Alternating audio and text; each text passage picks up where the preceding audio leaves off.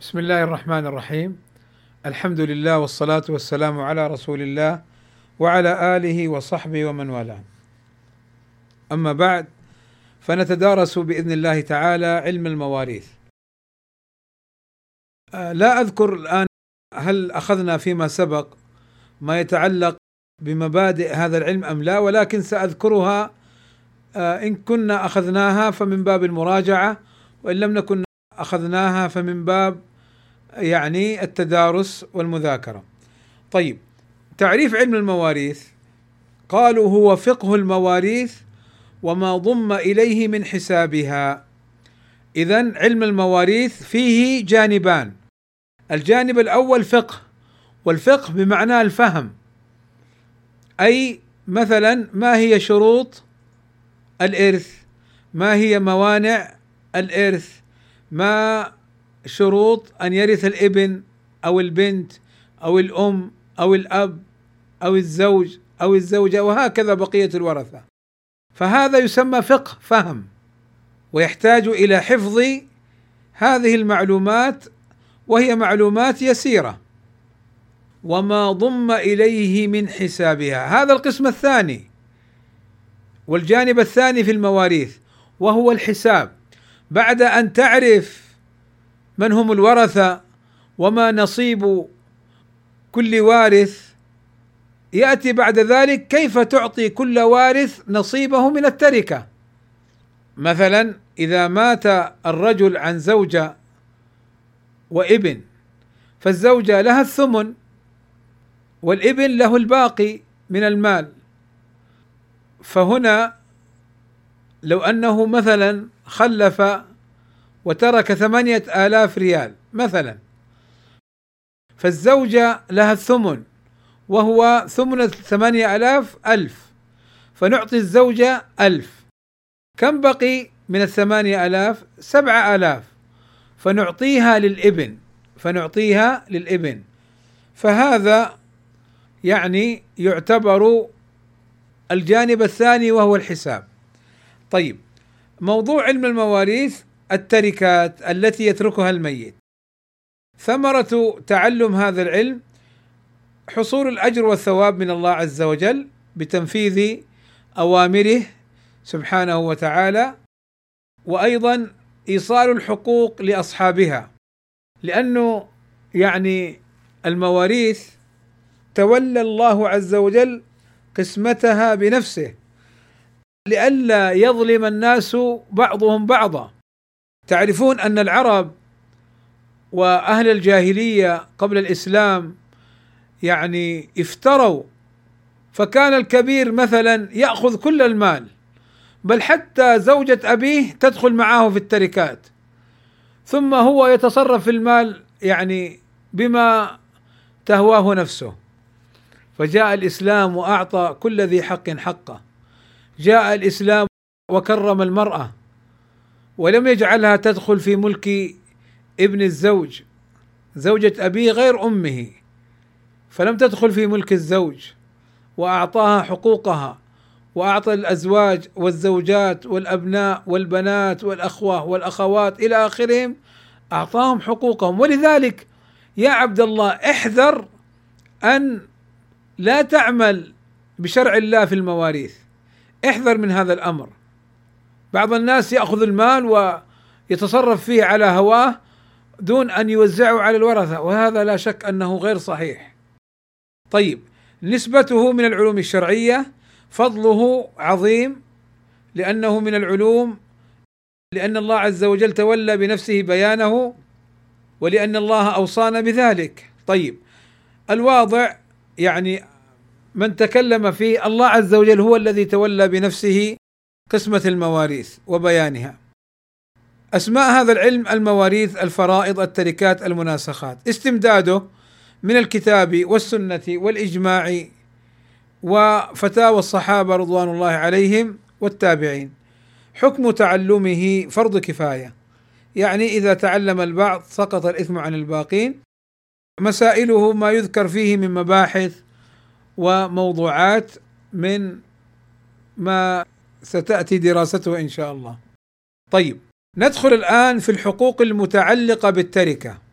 يعني إذا مات الميت وترك بيتا وسيارة أو شقة أو نحو ذلك التركة هي كل ما يخلفه الميت أي كل ما ما كان الميت يملكه في حياته ثم مات وتركه قال العلماء هي خمس حقوق الأول مؤنة تجهيز الميت والثاني الحقوق المتعلقة بعين التركة والثالث الديون المرسلة والرابع الوصية بثلث فأقل والخامس الإرث.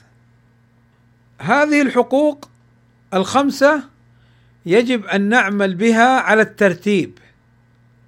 فلا نقدم الثاني على الأول ولا الرابع على الثاني أو الأول وهكذا بل نعمل بها مرتبة.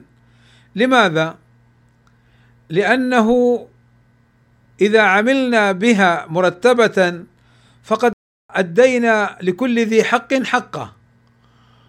وإذا عملنا بها مرتبة فقد عملنا أيضا بما أمرنا الله عز وجل به.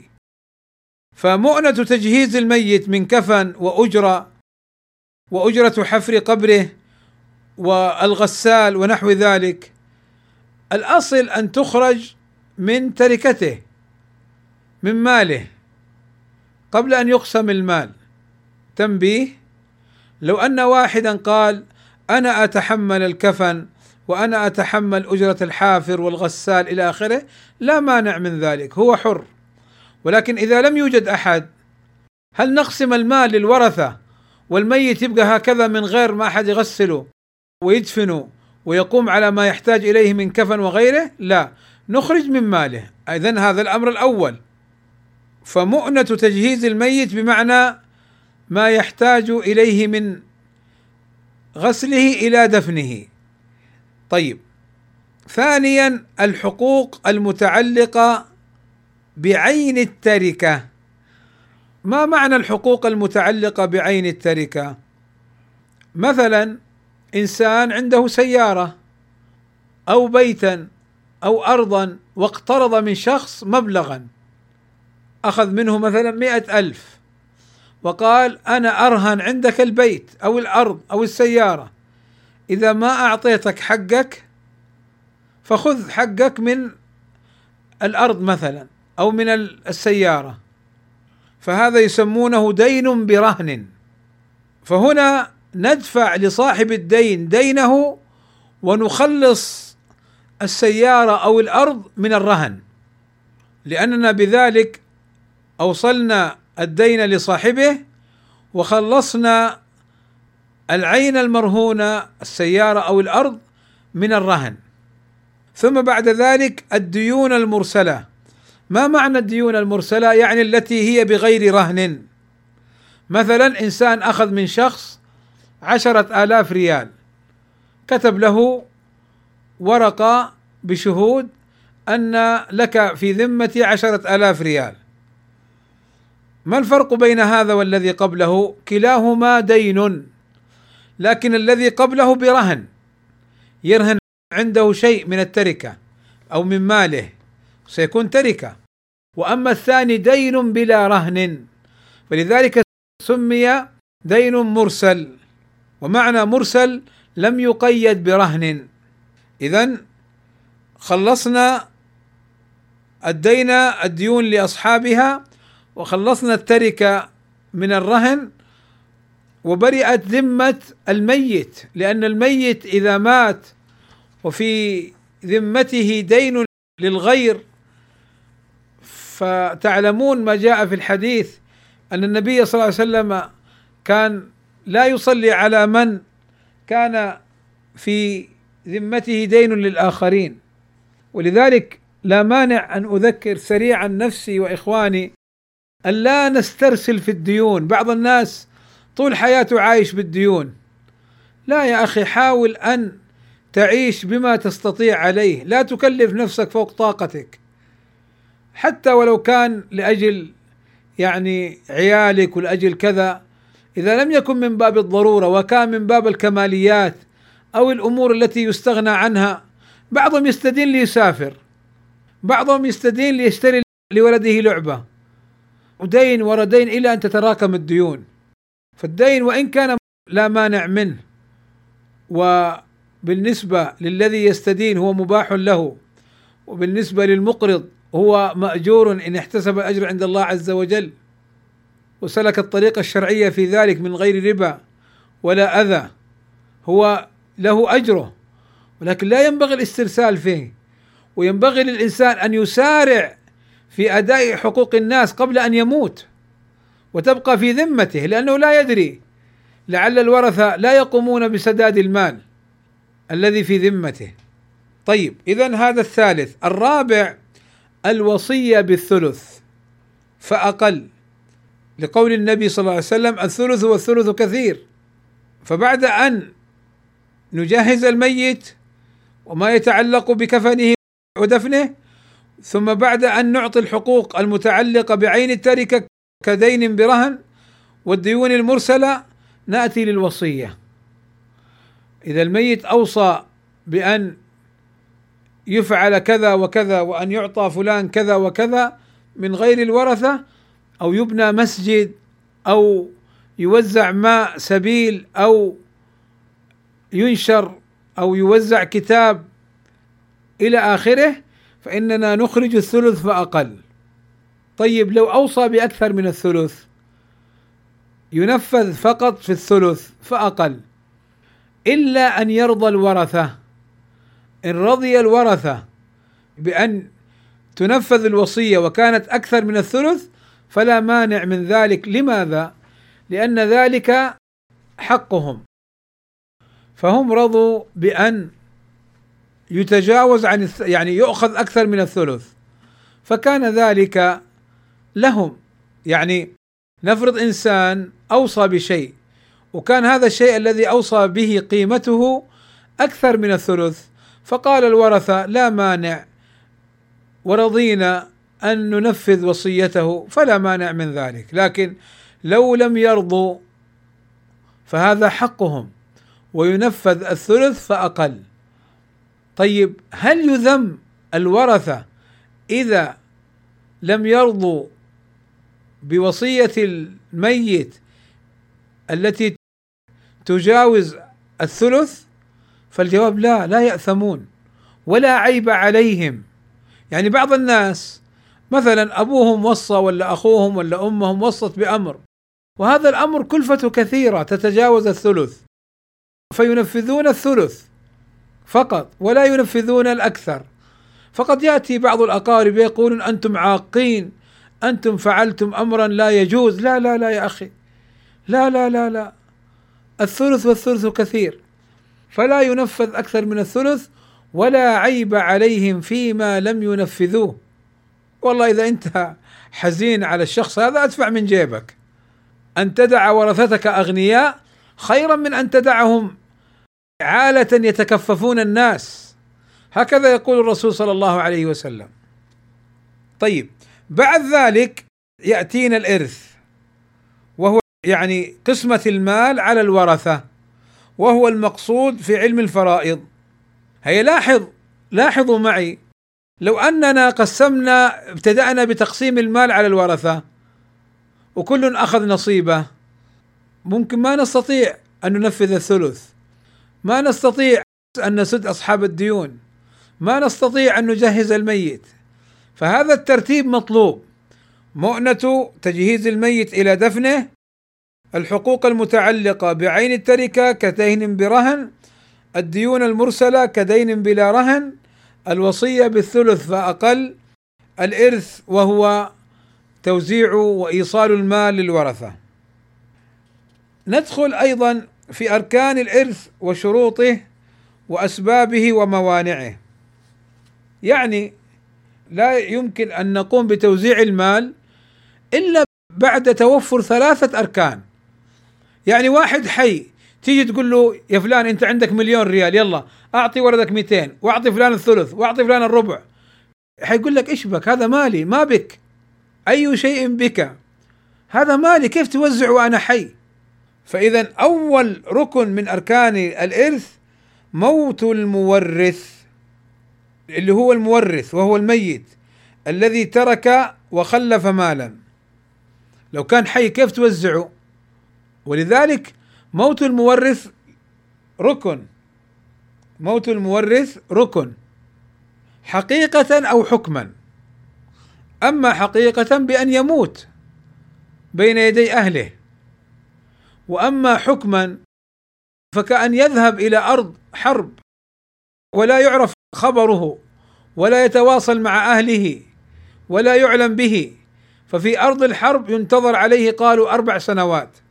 وإذا فقد في أرض يعني ما فيها حرب كأن يسافر إلى بلد ثم لا يعرف خبره فهنا ينتظر عليه قيل تسعين سنة وقيل ثمانين سنة وقيل غير ذلك. يعني ليس منذ أن فقد ولكن منذ ولادته. منذ ولادته. لو انتظرنا تسعين أو ثمانين سنة بعد فقدانه مات الورثة. ولكن ينتظر عليه تسعين أو ثمانين منذ ولادته بعد فقده. طيب اذا هذا الركن الأول. الركن الثاني الوارث. لو أن إنسانا مات ما عنده ورثة ما عنده أقارب لا زوجة ولا أم ولا أب ولا أبناء ولا إخوة ولا أخوات ولا أعمام ولا كذا. فهنا لا يمكن تقسيم المال. لأن المال له أصحاب من زوجة وأولاد وزوج وبنات وأم وأب وجد وجدة وأعمام وإخوة وأخوات إلى آخره. وتحقق الوارث حقيقة بحياته أو حكما كالحمل في البطن. فإننا نحكم بأنه بأنه وارث باعتبار أنه كان موجودا وخلق قبل موت المورث.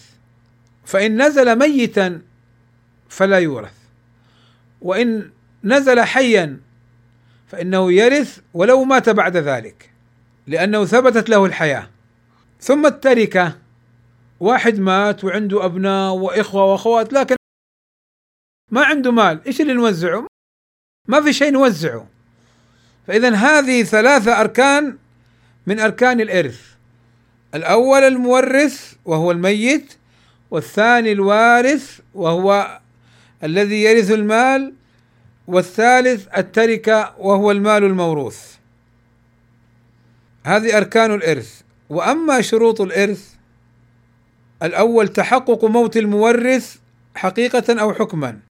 والثاني تحقق حياة الوارث حقيقة أو حكما.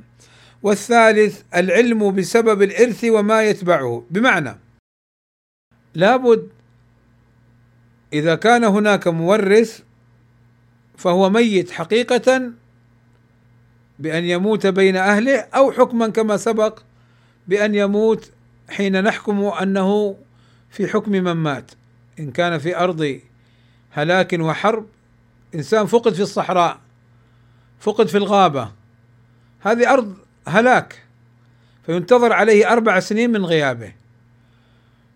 إن فقد في أرض سلامة كأن يكون في مدينة وفقد خبره. فهنا ينتظر عليه على خلاف قيل تسعين سنة قيل ثمانين سنة من ولادته. تحقق حياة الوارث حقيقة بوجوده أو حكما كالحمل في البطن كما سبق. أو أيضا كأن يكون الوارث سافر وانقطع خبره. فهنا نحن نحكم بأنه موجود حتى نستيقن موته. أو نحكم بموته. العلم بسبب الإرث وما يتبعه. ما نجي نقول أنت يا فلان لك أربع آلاف وأنت يا فلانة لك خمسة آلاف وأنت يا فلان لك عشر آلاف. لا ما يجوز. هناك ربع ونصف وثمن وثلث وثلثان وسدس. فالربع للزوج أو للزوجة والثمن للزوجة والنصف للزوج أو البنت وبنت الابن. والأخت الشقيقة والأخت الأب وهكذا. فكل فرض له أصحاب بشروطه التي ستأتي ونفهمها إن شاء الله تعالى. فمعنى العلم بسبب الإرث أي أننا نعطي كل وارث بحسب نوع صلته بالميت. هل هو ابنه؟ هل هي بنته؟ هل هي زوجته؟ هل هي أمه؟ هل هو أبوه؟ هل هو أخوه؟ وهكذا. فليس توزيع المال بالهوى ولا بالمحسوبية ولا بالكبر ولا بالصغر ولا بالقرب أو البعد بل كل يعطى حقه كما أمر الله عز وجل بذلك. كما أمر الله عز وجل بذلك. طيب يبقى معنا أسباب الإرث. أنا أطيل شوية لأني أريد أن أعوض ما سبق في الأسبوع الماضي. بارك الله فيكم. يبقى معنا أسباب الإرث.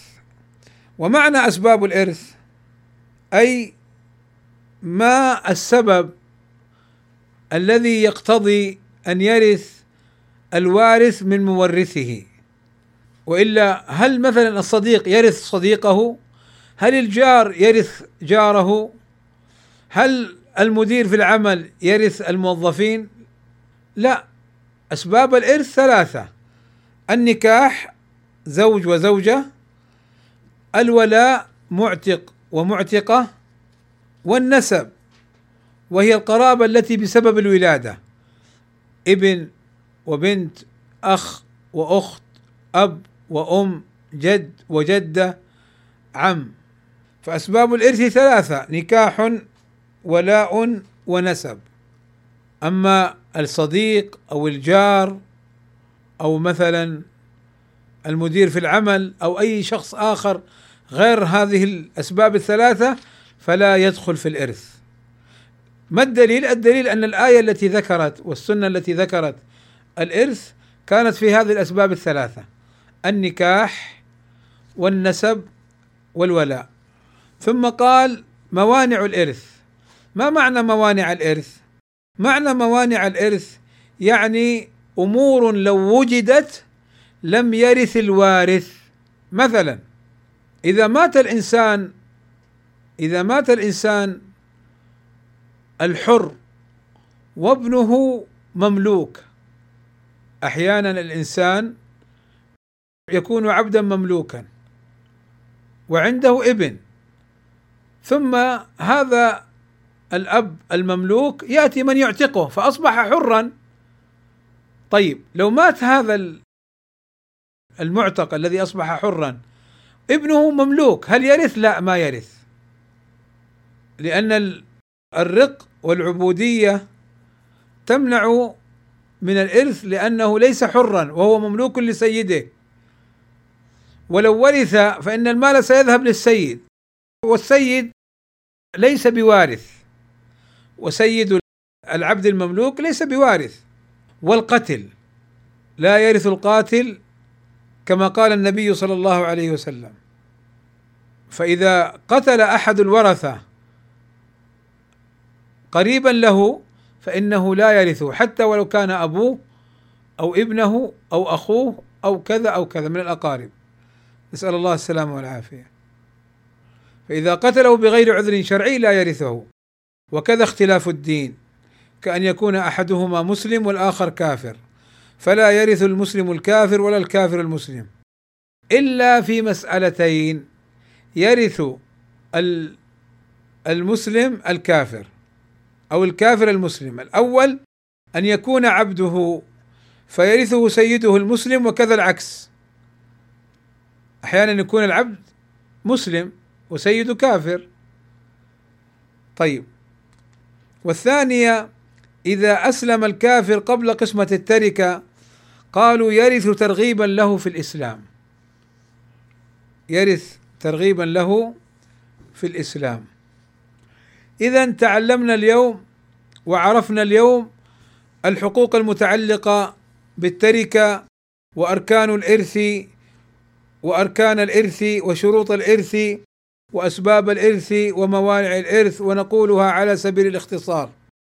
أما الحقوق فمؤنة تجهيز الميت إلى دفنه ثم الحقوق المتعلقة بعين التركة كدين برهن ثم الديون المرسلة في الذمة كدين بلا رهن ثم الوصية بالثلث فأقل ثم الإرث ثم أركان الإرث وهي ثلاثة المورث والوارث والتركة ثم شروط الإرث وهي تحقق موت المورث حقيقة أو حكما وتحقق حياة الوارث حقيقة أو حكما والعلم بالجهة المقتضية للإرث أو بسبب الإرث وأسباب الإرث ثلاثة النكاح والولاء والنسب وموانع الإرث أيضا ثلاثة الرق وهو كون الوارث مملوكا والقتل واختلاف الدين إلا في حالتين كما سبق.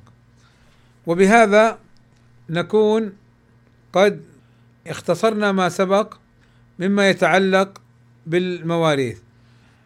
إذا مات الميت وعنده ابن كافر أو قريب كافر فالأصل أنه لا يرثه.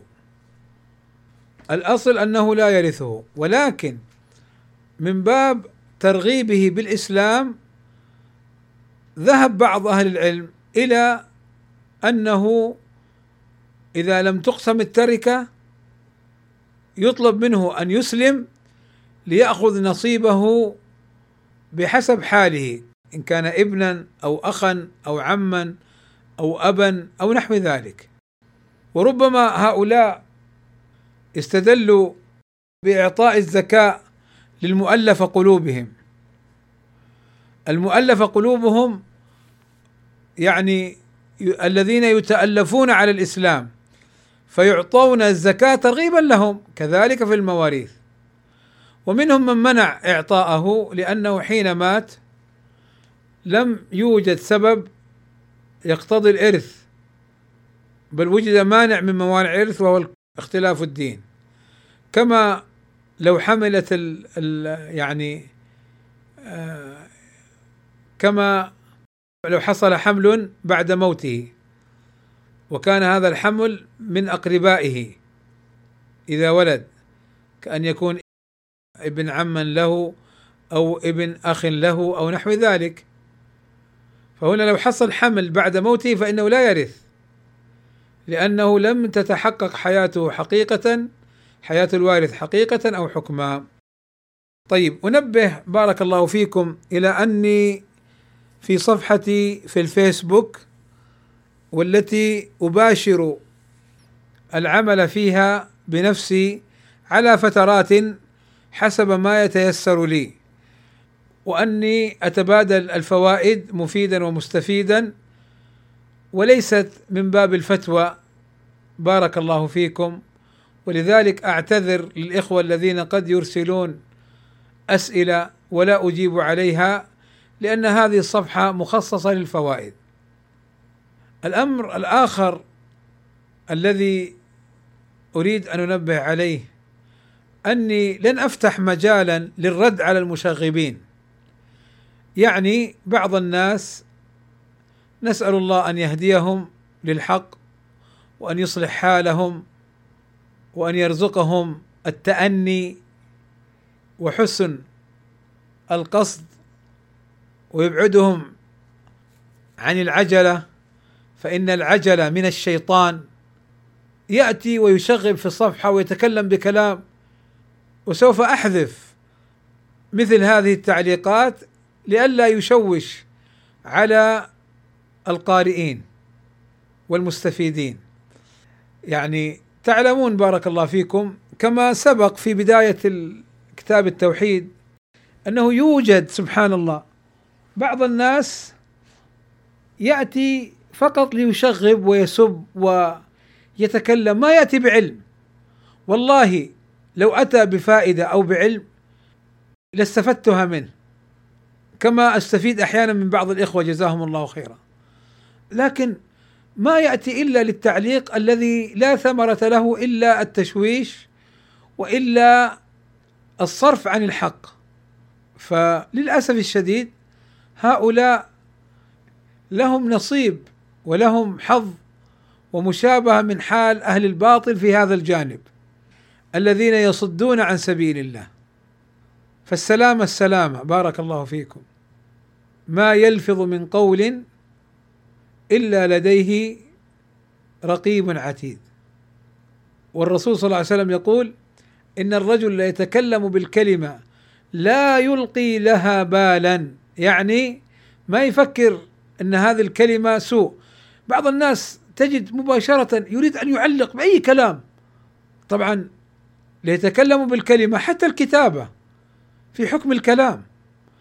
لأنه قوله صلى الله عليه وسلم يتكلم بالكلمة هنا الكلام أعم من كونه لفظيا. ولذلك يعني الإشارة والكتابة والدوال الأربعة واللفظ كله يعتبر كلام في اللغة. فلذلك بارك الله فيكم هؤلاء نصيحتي لهم أن لا يتعجلوا ونصيحتي لهم أن يتقوا الله عز وجل ويتركوا هذا التشغيب.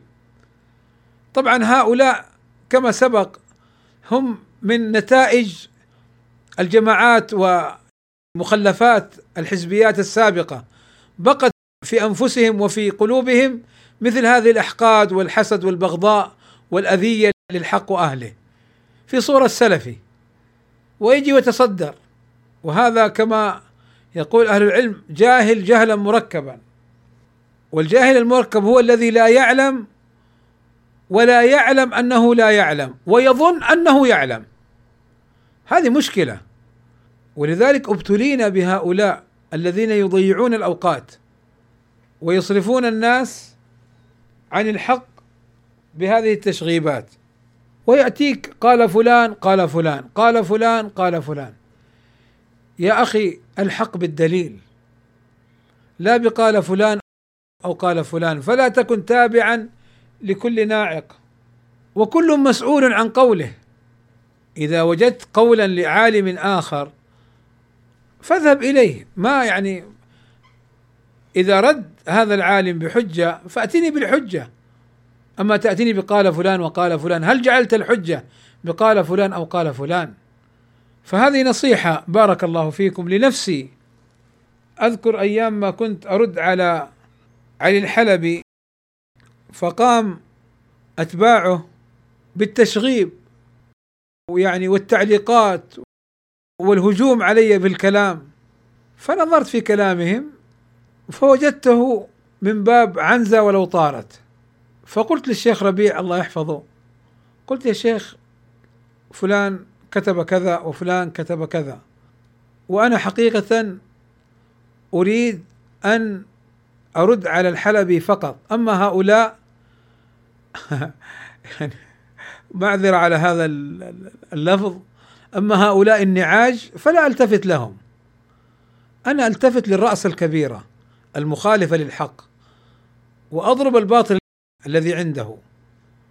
وأما هؤلاء فيعني كنباح يذهب ولا يستمر. فقال لي الشيخ ربيع نعم هذا هو الأفضل. أنت لا ترد على أحد منهم. اشتغل بالرد على الحلبي وواصل بالحجة والدليل الرد عليه. فاستفدت من هذا من الشيخ الله يحفظه إنه أنني لا ألتفت إلى كل ناعق إلى كل متكلم متهور متعجل ما عنده علم بس يبغى يتكلم. ما يعلم إنه كل هذا اللي كتبه في التويتر لو حذفوا فهو مسجل عليه في كتابه سيحاسب عليه. وقفوهم إنهم مسؤولون سيحاسب ويسأل عليه لما قلت كذا؟ وهل هذا حق أو صواب؟ وهل تعلم الحق وتريد أن تشغب عليه؟ لماذا فعلت كذا؟ لكن سبحان الله سبحان الله يعني قد أفلح من زكاها وقد خاب من دساها. وصلى الله وسلم على نبينا محمد وعلى آله وصحبه أجمعين والحمد لله رب العالمين.